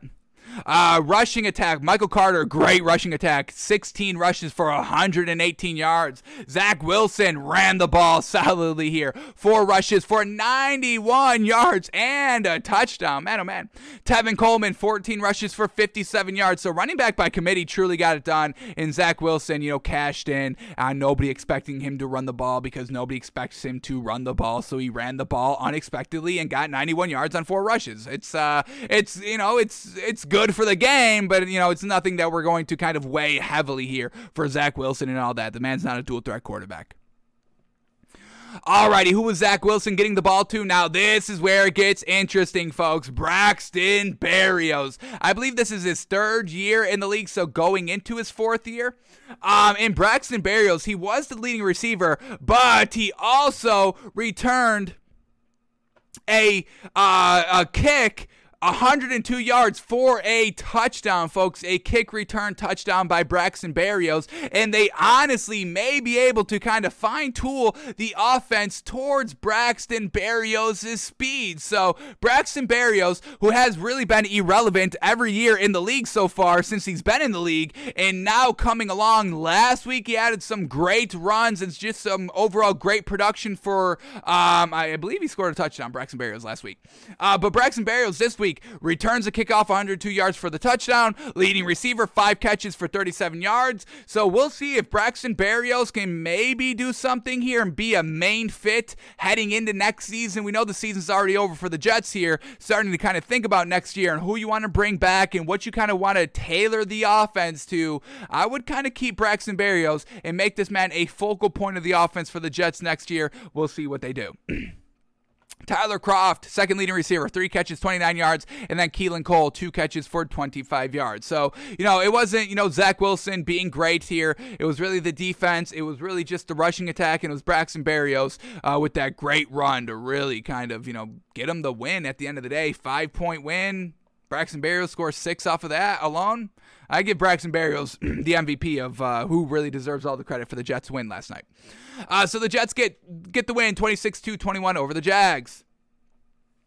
Alrighty, next game up here is the Lions at the Falcons, and the Falcons get the win here. Uh, Lions without Jared Goff, they go with Tim Boyle, and Tim Boyle looked decent, nothing great. Game managing, serviceable quarterback for one game, yes, and definitely against a Falcons team, which is nothing good. Uh, but the Falcons get the win at the end of the day here. It didn't look good, uh, but they got it done. Matt Ryan's not good. You still have to move off of Matt Matt Ryan at the end of the year, only putting up 20 points in this game when you're trying to make that playoff push. The Falcons are really knocking on the door of trying to get on that seven seed in the NFC playoffs. They need to, to win out. Obviously, they need a little bit of help, but overall, it's still doable with two games left in the season. And this was the performance that the Falcons put up, knowing that they have to win out to try and get into the playoffs, and they only scored 20 points at home against a Lions team. And I know this Lions team is a little scrappy really all year long. We shout out Dan Campbell. Very well done for Dan Campbell for keeping his uh, team tight and together throughout this entire year when they were trash up front and not winning games and not having great pieces. I give Dan Campbell a lot of credit. Didn't think we were going to do that this year, but we do give Dan Campbell a lot of credit for how he's handled this team. Uh, so Falcons, nothing great, folks. Here we go. Matt Ryan. Let's just get this game done and over with, folks. Matt Ryan goes 18 of 24. That's solid production right there. I'll give him a little credit. 18 of 24. 75% completion percentage, 215 yards, one touchdown, no pick, no fumbles, anything like that. So that was good by Matt Ryan. I'll give him a little credit for that. Uh, rushing attack, nothing great here. Mike Davis, seven rushes for 28 yards. Cordarrelle Patterson, seven rushes for only 14 yards. He scored a touchdown, though. Uh, Matt Ryan, who was he slinging the ball to? Well, half of his yards went to Kyle Pitts. Finally, Kyle Pitts getting actively involved in this offense. It only took like 16 weeks to truly get it done here. Kyle Pitts, six uh, catches for 102 yards. Russell Gage, four catches, 39 yards. He did fumble, though, unfortunately. Russell Gage fumbled in the fourth quarter, and they almost lost the game because of that. Luckily, uh, Tim Boyle threw an interception at the nine yard line. So the Falcons were this close of losing the game because Russell Gage turned over the ball. Uh, but Tim Boyle, just like Trevor Lawrence is unclutch as heck and can't get it done in the red zone. At, you know, with the game on the line, down less than six points. So unfortunate there by Tim Boyle. Uh, fortunate for Matt Ryan, because could you imagine if Matt Ryan lost to this Lions team and really kind of lost the playoffs because of that loss? That would have been absolutely abysmal. Um, so Kyle Pitts had a good game, six catches on six targets for 102 yards. Russell Gage, four catches, 39 yards. He fumbled. Uh, uh, Olamide Zaccheaus, two catches, 32 yards. Hayden Hurst, two catches, 21 yards and a touchdown. And Marvin Hall, one catch for 10 yards. Alrighty, and then Tim Boyle, pretty solid day overall. Unfortunately, that interception, his one lone interception of the day, came at the seven yard line trying to win the game. Now, that is truly unfortunate. So, Tim Boyle goes 24 of 34 for 70% completion percentage. I give him credit. Little bit of a, of a dink and dunk, 187 yards on 24 completions, one touchdown, the interception, like we know. Uh, he didn't fumble, so okay, little credit there. Rushing attack here by the Lions was pretty solid here. Jamaal Williams, 19 rushes for 77 yards. And then Craig Reynolds, 11 rushes for 29 yards. And then Amon-Ra St. Brown, who has truly been getting it done here. Shout out to Amon-Ra St. Brown, folks. How long has this man been in this uh, in the league here? Because he is absolutely getting it done, folks. He's 22 years old. Man, oh man. Rookie year. He is a rookie. Man, this dude is great here. He's really kind of like like the only silver lining for this Lions team heading into next year. Amon-Ra St. Brown, leading receiver, nine catches for 91 yards and a touchdown. Josh Reynolds, two, uh, two catches for 36 yards. Craig Reynolds, three catches, 22 yards. KhaDarel Hodge, one catch for 21 yards. Tom Kennedy, two catches for 16 yards. And then Kalif Raymond, three catches for 12 yards. But like we've been saying, folks, Lions could not clutch it up. Unfortunate there, they lose. Falcons get the win 20 to 16. Alrighty, next game up here is the Chargers at the Texans, and we had a great feeling about the Texans last night on our pregame show. We took the Texans officially at plus 12 and a half. It started at plus plus 13 and a half when we started to talk about it, and we loved it so much, y'all were actively betting it, and then like five minutes later, y'all actively bet it down a full point. But either way you slice it, if you locked it in at Texans plus 13 and a half, if you locked it in at Texans plus 12 and a half, it doesn't matter because they win outright. Shout out to Davis Mills for getting it done here for the Texans. And now, you know, we get this big old meatball here. Chargers losing last night. And now the Chargers are out of the playoffs. Holy moly. Big old loss here over the Texans or hang on. Um, they are, uh, yeah, they are officially out of the playoffs. Uh, let me uh, refresh this. Uh, we did a, uh, we've select the Dolphins to win. Uh, but uh, yeah, that does not change anything. The Ravens are the seventh seed at the current moment. So, still currently, the Chargers are out of the playoffs here because of the loss yesterday. So, where do we put this Chargers team on our kind of um, tier list here? Well, we're still going to put them in playoff contender list here for the Chargers. I don't believe they are playoff pretenders. Remember, the reason why we love the Texans so much last night uh, and yesterday was not because of the of the Texans themselves, but because of the two big outs for the Chargers. No Mike Williams, who is kind of their number two, number one wide receiver. It's all it's always Keelan Allen and uh, Keenan Allen and Mike Williams, the number two receivers here for the Chargers. Every single game, they're at the top two leading receivers for the Chargers. So you're missing, you know, one of your two great weapons, and then you also didn't have your great defensive edge rusher of Joey Bosa. So Chargers lose, but I'm still going to count them as kind of playoff contenders here. Obviously, they won't get in the Super Bowl Super Bowl contender category. They have just kind of, you know, dropped the ball here a couple of times throughout the season against kind of lower opponents just losing, and the Texans obviously no exception last night. So, Texans get the win 41 to 29. They got out to a hot start, a touchdown on their first drive. They punt on their second drive, a field goal on their third drive, touchdown on their fourth drive. They get into scoring range right after halftime. Unfortunately, missed a field goal, but then they're right back at it with the touchdown. Chargers fumble. They score three points off of it. Chargers score a touchdown. Texans score a touchdown. Chargers throw a pick six, and it's game over. So consistent scoring throughout the entirety of the game here by the Texans. And remember, we saw this kind of the same thing when they faced the Patriots early on in the season. Great first half, but then kind of stunk it up in the second half. Great first half here. Great second half here, and got the win um, and just was consistent the entire game here. So once again, everybody calling for Will Culley's, uh, you know, um, or David Culley's job, saying he's on the hot seat. That was nonsense to us, folks, and we said that yesterday on the show. Just nonsense. Relax. This team is getting better. The whole Deshaun Watson situation and not having any great weapons here anywhere on the uh, on the rushing ball side or passing ball side, um, and then having Davis Mills in and out of the starting lineup, going with Davis Mills, he's trash, and then bringing back Tyrod Tyrod Taylor, he's not getting it done, having to go back to Davis Mills. David Culley has been handling all that and has four wins. Matt Rhule has four wins, folks. So who's better? Matt Rhule's got five wins, excuse me. But I still take this Texans team and David Culley over anything on that Panthers team. Stop betting the Panthers, please. Uh, so the Texans get the win 41 to 29. Let's start here with Davis Mills. He played very, very well last night, folks. Man, oh man. The man goes 21 of 27. We got 77% completion percentage, 254 yards, slinging it around, two touchdowns, no picks. You love to see it. And he also did not fumble the ball. Great night by Davis Mills last night. And then in the rushing attack, we had Rex Burkhead. What a great night as well. 22 rushes for 149 yards and two touchdowns. Royce Freeman, 12 rushes for 34, 34 yards as well. Alrighty, who was Brandon or Davis Mills throwing the ball to? Because we know there was no Brandin Cooks last night, who was their, who is their number one wide receiver.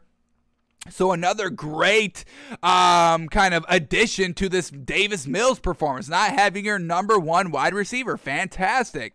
So Chris Conley, leading receiver, three catches, 60 yards and a touchdown. Brevin Jordan, four catches, 56 yards. Phillip Dorsett, three catches, 55 yards. Chris Moore, four catches, 40 yards. Nico Collins, three catches, 33 yards and a touchdown. And then Pharaoh Brown, two catches for 10 yards. So overall, rushing, passing, receiving game was all on point uh, by the Texans and even their defense, picking off Justin Herbert twice and forcing Justin Jackson with the fumble. So off of turnovers here, let's count them. Uh, first turnover by the Chargers, interception, scores seven points by the Texans. Fantastic. Second turnover by the Chargers was a fumble, three points scored off of it.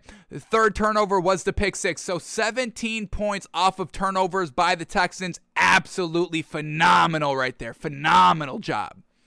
All right, now on the Charger side, Justin Herbert went 27 of 35.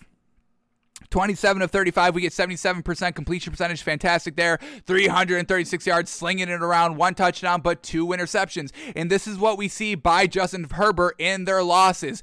Great stats, great all this, but those multiple turnover games. Let me quickly bring up these stats here by um, um, uh, Justin Herbert. That's his name.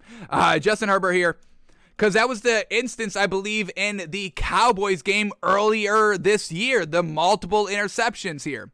Uh, so in their losses, loss against Dallas, 338 yards, 75% completion percentage, but those two interceptions can't have them. Against Denver, 303 yards, 63% completion percentage, two interceptions can't have that. Against New England, uh, not a great game overall, but once again, two interceptions can't have this. And once again, just this, uh, you know, yesterday, 336 yards, 77% completion percentage, but those two interceptions, those are always costly. Those are always deadly. And when Justin Herbert loses, he's got a great game statistically, but the two picks, double digit or multiple interceptions, cost cost the Chargers these wins here in some of these games. And also potentially their playoff, you know, life here this year. Truly unfortunate, potentially. So Justin Herbert, great stats, but those two picks costly. All right, Justin Jackson, leading re- uh, leading rusher, 11 rushes for 64 yards, two touchdowns, but he fumbled as well. Can't do that. Justin Herbert uh, took off four times for 15 yards. And then who was Justin Herbert slinging the ball to? We had Justin Jackson, leading receiver, eight catches for 98 yards. Jason Moore, three catches, 56 yards. Jared Cook, three catches, 44 yards. Josh Palmer, five catches, 43 yards and a touchdown. And then we have Keenan Allen, four catches for 35 yards. So no Mike Williams. Keenan Allen was locked up all game, couldn't go to him. And that's big reasons why the Chargers lose, folks. We know this. So Texans get the surprising big ol' win 41 to 29. Alrighty, next game up here is the Ravens at the Bengals, and the Bengals get it done. Ravens on their third string quarterback and Joe Burrow playing like a first string quarterback. Man, oh man. Joe Burrow, holy moly, folks. Bengals scored on every single drive in the first half. They scored on basically every single drive in the second half here. They missed a field goal on their second to last drive, and then their last drive was the, you know, just the end of the game. They chewed off the last three and a half minutes there, so they don't score any points. But just scoring on every single possession here that they basically basically had, uh, getting great stops defensively and all that. But overall, Joe Burrow slung this ball around, folks. And we are definitely watching this man on our Wednesday film study. We got to appreciate and witness this greatness together and break it down and watch the excellent touch and finesse that Joe Burrow was playing with last night that gives us such great confidence of these kind of quarterbacks passing the torch, folks. I know we've talked about it a lot here on the show, but kind of the changing of guards from kind of the early 2000s quarterbacks to kind of the new 2015 and above quarterbacks.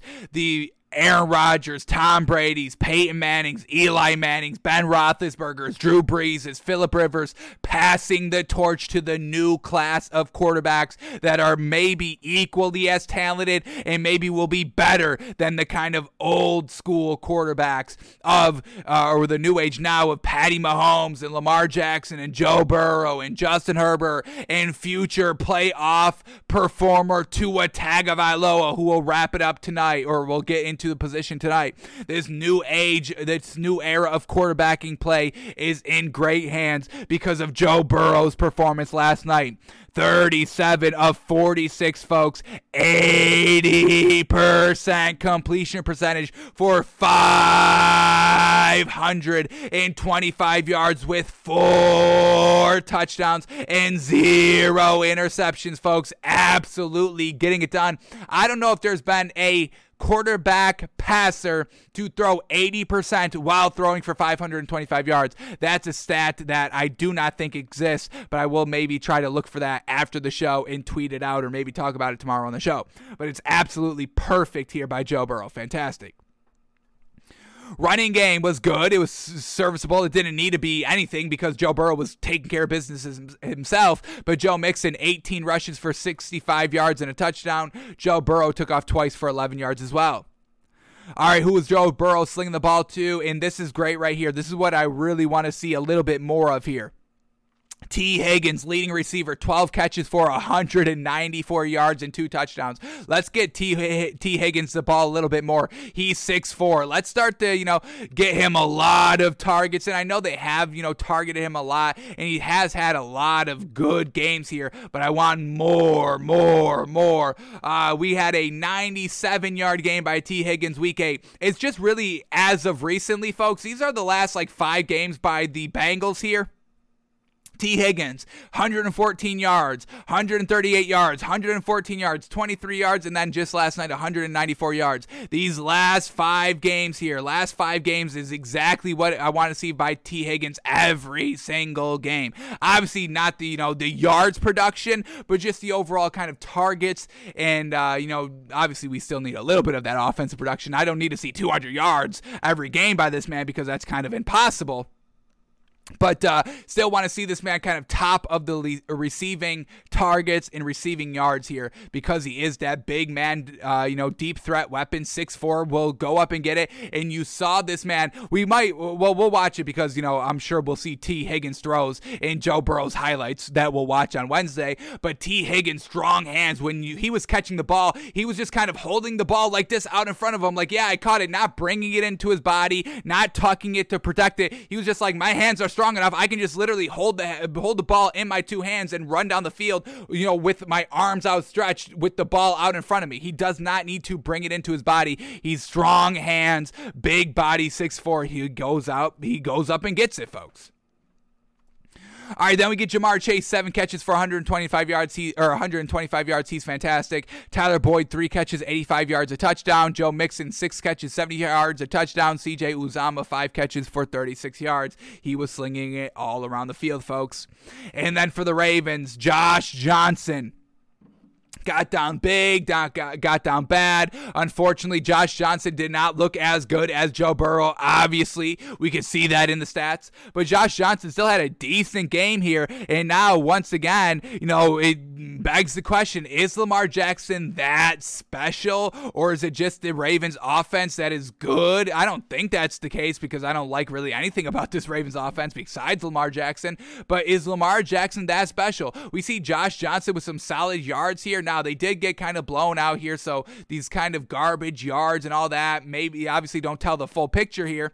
Um, but uh, you know, we just saw um, who was it uh, last week uh, for the Ravens? Like the last two weeks, kind of getting it done and looking good and being competitive and keeping the games close. Uh, so Lamar Jackson, man, uh, you know, looking for that big contract. They haven't given it to him yet. Is he that special of a player? That's it's gonna start to be kind of the question here in this offseason, especially if the Ravens don't make the playoffs this year. So uh, Lamar Jackson's not gonna have a fun offseason narrative wise. I can definitely guarantee you that, folks. So Josh Johnson goes 28 of 40. Uh, we get 70% completion percentage. That's pretty solid. 304 yards. I'll take it. Two touchdowns. Uh, good. One interception. We don't love it. They did get kind of down big bad. They were down 31 to 14 at halftime. Uh, 34 to 14 going into the fourth quarter. So, you know, it's not like it was competitive, uh, but the yards and the stats are pretty solid out here. A Kirk Cousins performance, if you will. Uh, but you got to win the games, and that's what Lamar Jackson does do. He does win the game. Maybe the stats don't always look good, but he does win the game, and that's kind of the biggest thing that um, uh, Lamar Jackson has of why he should be the guy and get paid and all that because he can win you games. And we've seen that driving down, final drive after he's already thrown a couple of interceptions, a couple of pick sixes, and he still goes down and wins the game single handedly. So uh, that's what he does, folks. All right, the rushing game for the Ravens. Devonta Freeman, six uh, rushes for 17 yards and a touchdown. Latavius Murray, five rushes for 12 yards. And then Josh Johnson himself, five rushes for uh, 10 yards. Uh, but overall, you get down big bad, you can't continue to run the ball. So they did not continue to run the ball. All right, and then who was Josh Johnson slinging the ball to? We had Mark Andrews, who everybody utilizes, obviously eight eight catches, 125 yards and a touchdown. James Proche seven catches for 76 yards. Marquise Brown five catches for 44 yards. Rashod Bateman four catches for 26 yards and a touchdown. Tylan Wallace one catch, 18 yards, and Latavius Murray one catch for 12 yards. But the Bengals get the win, 41 to 21. Bengals get the division lead. They are now the third seed in the AFC. And Joe Burrow just had an all-time performance, and such an all-time performance that he was uh, making uh, making some people upset here. But look at this stat right here, folks. Against Baltimore in their franchise history, quarterbacks that have thrown 400 plus passing yards and three passing touchdowns against Baltimore in the franchise history. There was only four quarterbacks to do that, throw 400 yards and three passing touchdowns against Baltimore in their franchise's history, folks. The four quarterbacks that have done that, some solid names, obviously. Peyton Manning, Drew Brees, Tom Brady, Eli Manning. Have you ever heard of that? And then there's two more quarterbacks on this list just this year alone, and that's Joe Burrow and Joe Burrow. He's done it twice this year against Baltimore, um, where it's only been done four times before Joe Burrow this year, folks. How crazy is that? And then Joe Burrow was making the defensive coordinator get in his feelings because after the game, Ravens defensive coordinator Don Martindale says, quote, I don't think we're ready to buy a gold jacket for Joe. Saying, hey, you know, let's tone it down. He's still young. He had one good game and all that.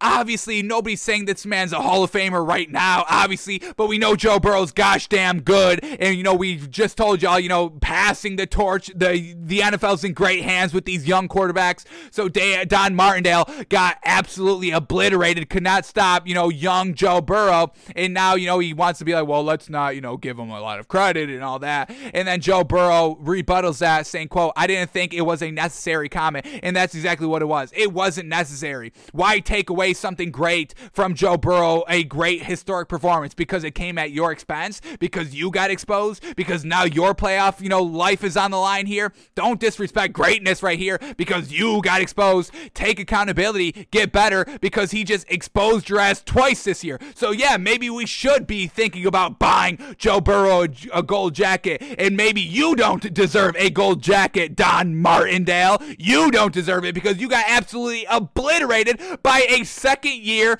coming back from a, an, uh, an obliterated leg injury, and he dropped 500 yards on your defense. You're trash. You don't deserve the gold jacket. Joe Burrow's the greatest quarterback of all time. We know this. So, Bengals get the win 41 to 21.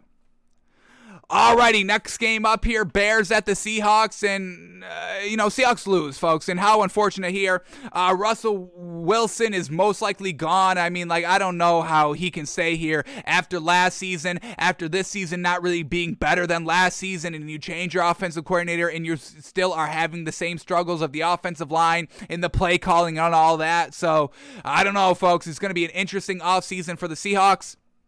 And Matt Nagy somehow keeps his job for another week. He should be fired, but it seems like he's going to be able to play for the rest of the season here as the Bears head coach. And maybe, maybe he tricks ownership into keeping him one more year. So, two bad teams. Uh, Bears get the win here with Nick Foles. So that does not make, you know, Justin Fields look good or Andy Dalton look good. It makes Matt Nagy look a little good because he wanted Nick Foles last year. Nick Foles was trash last year, didn't result in the wins, but Nick Foles got the win this year.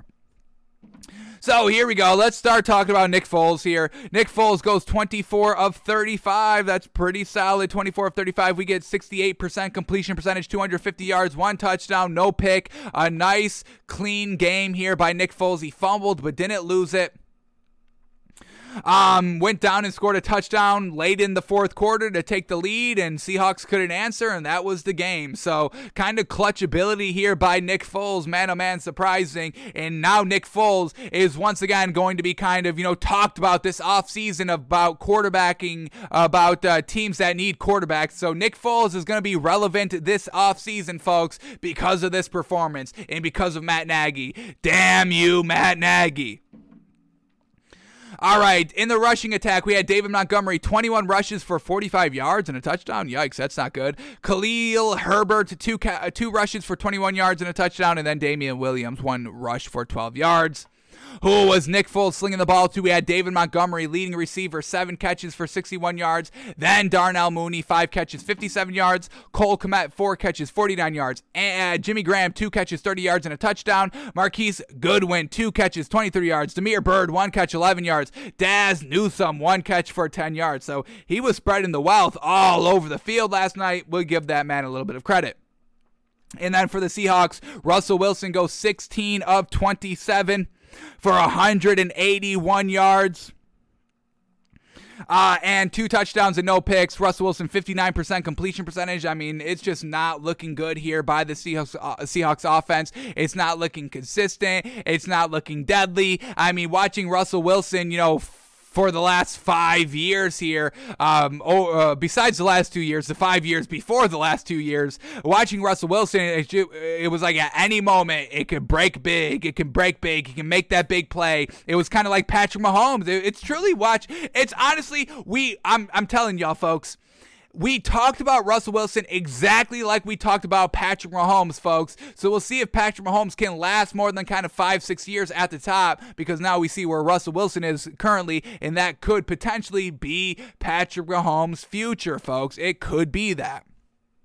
So we got to keep an eye on that. But Russell Wilson, 16 of 27, 181 yards. That's solid. I'll give him that. Two touchdowns, no picks. Solid there. Just does not get the win and couldn't clutch it up on that final drive, unfortunately. All right, the rushing attack was good here by the Seahawks. Rashaad Penny, 17 rushes for 135 yards and a touchdown. DeeJay Dallas, four rushes, 15 yards. And then Russell Wilson took off twice for 13 yards. Who was Russell Wilson slinging the ball to? We had Gerald Everett, leading uh, leading receiver, four catches for 68 yards and a touchdown.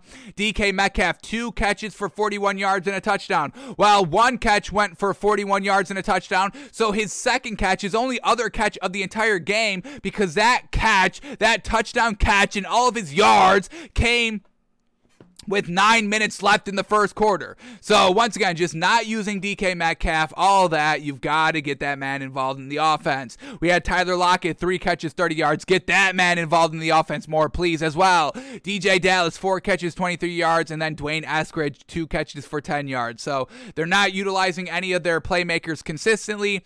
Tyler Lockett, DK Metcalf, and uh, they're losing games. They're five and ten, and now are basically officially eliminated from the playoffs because of this loss. So Seahawks lose 24 to 25. Matt Nagy gets the win, unfortunately. All right, we got to go through these last uh, three games a little bit quickly here. So here we go. Steelers at the Chiefs here. Chiefs get the dominant win, and the Steelers are officially done, folks. We knew they were done, and they are officially done. No longer in the playoff picture. I doubt they get back in it. And Big Ben is just looking absolutely atrocious. The whole offense is looking absolutely atrocious. Chiefs got it done from start to finish, consistent through the entire game, and just dominated the entire game. This was not a close game. Uh, Chiefs get the win 36 to 10. Let's start here with the Chiefs since they got the win, and they did it with no Travis Kelce. And we always know Travis Kelce is always kind of their number one or number two leading receiver for the squad every single game. So that's a big credit to Andy Reid, big credit to Patrick Mahomes, and uh, this Chiefs uh, team is right back of being absolutely the top team in the league like they have been the last three, four years. So Patrick Mahomes goes 23 of 30, efficient as heck, 76% completion percentage, 258 yards, three touchdowns, no picks, clean game, clean game. Um, rushing attack, Darrel Williams, 11 rushes for 55 yards. Derrick Gore, 12 rushes for 43 yards. And then Clyde Edwards Helaire, 9 rushes for 27 yards and a touchdown. So overall, running back by committee here, three running backs and Patrick Mahomes. I love this offense. We'll see if they keep it up and stick to it. All right, who is Patrick Mahomes slinging the ball to because they didn't have uh, uh, Travis Kelce? Here we go. Byron Pringle, leading receiver, six catches for 75 yards and two touchdowns. Derrick Gore, three catches, 61 yards. Mecole Hardman, three catches, 31 yards and a touchdown. Darrel Williams, three catches, 30 yards, and then Tyreek Hill. So Tyreek Hill, two catches, 19 yards. Travis Kelce, not in the game, and they still still win. Put up 36 points, dominant, efficient, all that. Man, oh man, this Chiefs team, they are the real deal, and now they have officially put the team on uh, the league on notice, and because of that, we will put we will put the Kansas City Chiefs in Super Bowl contender category. Obviously, very well done with their performance. Loved what they did last night. Um, alrighty. And now for the Steelers. They are officially done. We know this, folks. Big Ben goes 23 of 35. 23 of 35 for 65% completion percentage, but it was dink and dunk. 159 yards on 23 completions. One touchdown, one interception. Inter- interception came on the second drive, resulted into seven points for the Chiefs, and now they're up 14 nothing early on, midway first quarter, game over at that point given that the Steelers team cannot move the ball for the life of them. Um, and then Mason Rudolph gets in the game, five of eight for 35 yards. Game over. Don't want to risk Big Ben anymore. Trying to still do something these last two weeks, but uh, Big Ben's year is over. His career is over. He will be retiring after this year, and that's exactly what it should be. Unfortunate, but that's what it should be. Uh, rushing attack: Najee Harris, 19 rushes for 93 yards. Benny Snell, five rushes for 20 yards, and then Mason Rudolph took off once for 17 yards. All right, who was Big Ben trying to sling the ball to? Uh, Diontae Johnson, leading receiver, six catches for 51 yards and a touchdown. Chase Claypool, four catches, 41 yards. Zach Gentry, four catches, 31 yards. Ray Ray McCloud, four catches, 25 yards. Najee Harris, five catches, 17 yards, and then Cody, Cody White, six, three catches for 16 yards. Nothing good. Uh, Big Ben Roethlisberger threw an interception. He fumbled. Diontae Johnson fumbled as well.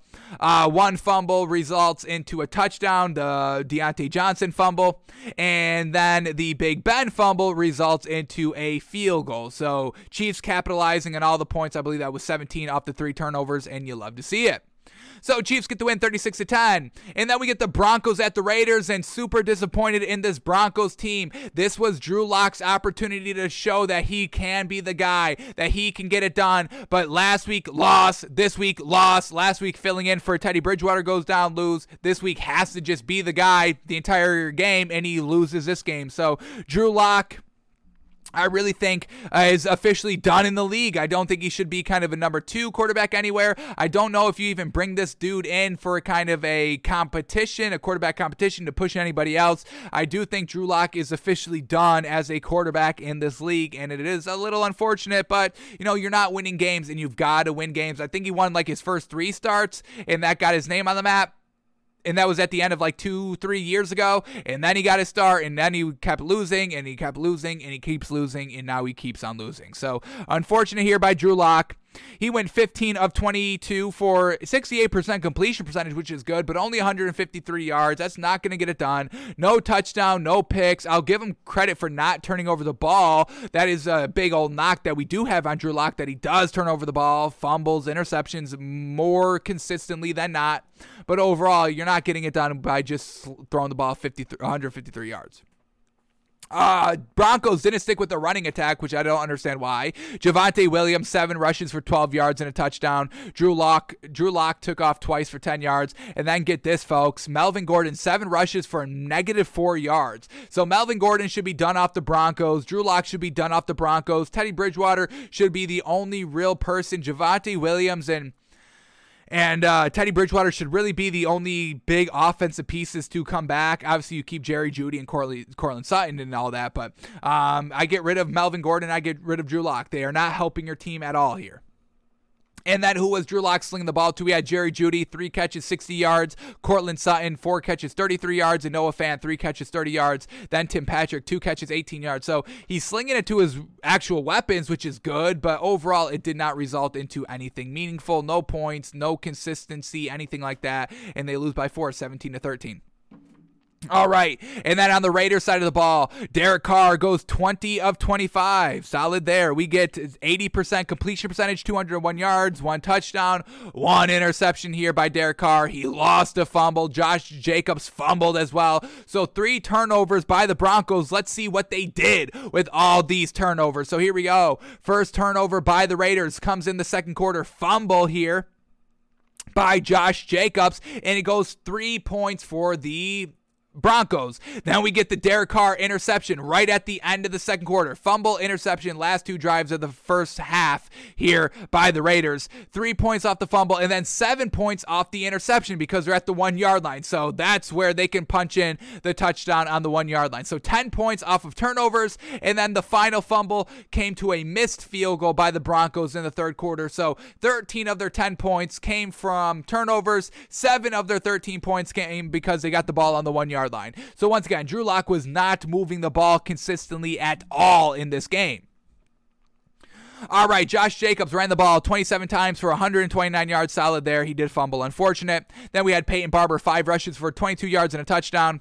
All right, and then who was Derek Carr slinging the ball to? We had Foster Moreau, four catches, 60, 67 yards. Zay Jones, six catches, 50 yards. DeSean Jackson, four catches, 44 yards. And then Hunter Renfrow, three catches for 40 yards and a touchdown. Still need this Raiders offense to be a little bit more better. Uh, we're not changing our overall opinion by this Raiders team because they beat the Broncos at home. We still believe this Raiders team is not the real deal, and we still believe that Derek Carr is now starting to kind of be associated in the same same kind of discussion as a Baker Mayfield. And for that, we are start get, starting to get kind of cold feet on Derek Carr, and that's not good because his stats are great and all that, and he can sling the ball, and he's got a big arm, but it's not resulting in any wins. And for that, we're starting to get a little nervous here. So Raiders get the win, 17 to 13, but we're still not really kind of uh, buying the Raiders. All right, and that brings us to the last game of the night Washington at the Cowboys. And that Walk of Fame defense, folks, is the only thing that you need to know. Man, oh man, love it. Love it. Walk of Fame defense was absolutely fantastic. Taylor Heinicke, two interceptions. Let's see what uh, this Cowboys defense did in terms of sack and all that. Micah Parsons, a sack, a tackle for loss. Kelvin Joseph, a tackle for loss. Demarcus Lawrence, a sack, a tackle for loss. Anthony Brown, a tackle for loss. We get Jayron Kearse, a t- uh, sack, a tackle for loss. Tarell Basham, a half a sack. Dorance Armstrong, a sack. And then Chauncey Golston, a half a sack. So this defense here by the Cowboys got it done. And I'm glad that this Cowboys team got the revenge on Washington, just like the Eagles got the revenge on the Giants from a couple weeks ago. Blew them out this game. Cowboys struggled with Washington in the second half a couple weeks ago and then blow them out this game. Cowboys get the win 56 to 14. All right, Dak Prescott basically only played the first half because they were up so big that they really sat him for the second half here. We had Dak Prescott go 28 of 39. 28 of 39, fantastic. 71%. 330 yards, four touchdowns, no picks, fantastic. And then Cooper Rush gets sent in, two of three for 70 yards and a touchdown. All right, rushing attack, nothing great here. Once again, it was just really the defense and uh, Dak Prescott slinging the ball. Ezekiel Elliott, nine rushes, 37 yards, a touchdown. Tony Pollard, eight rushes for 34 yards. Dak Prescott took off four times for 21 yards.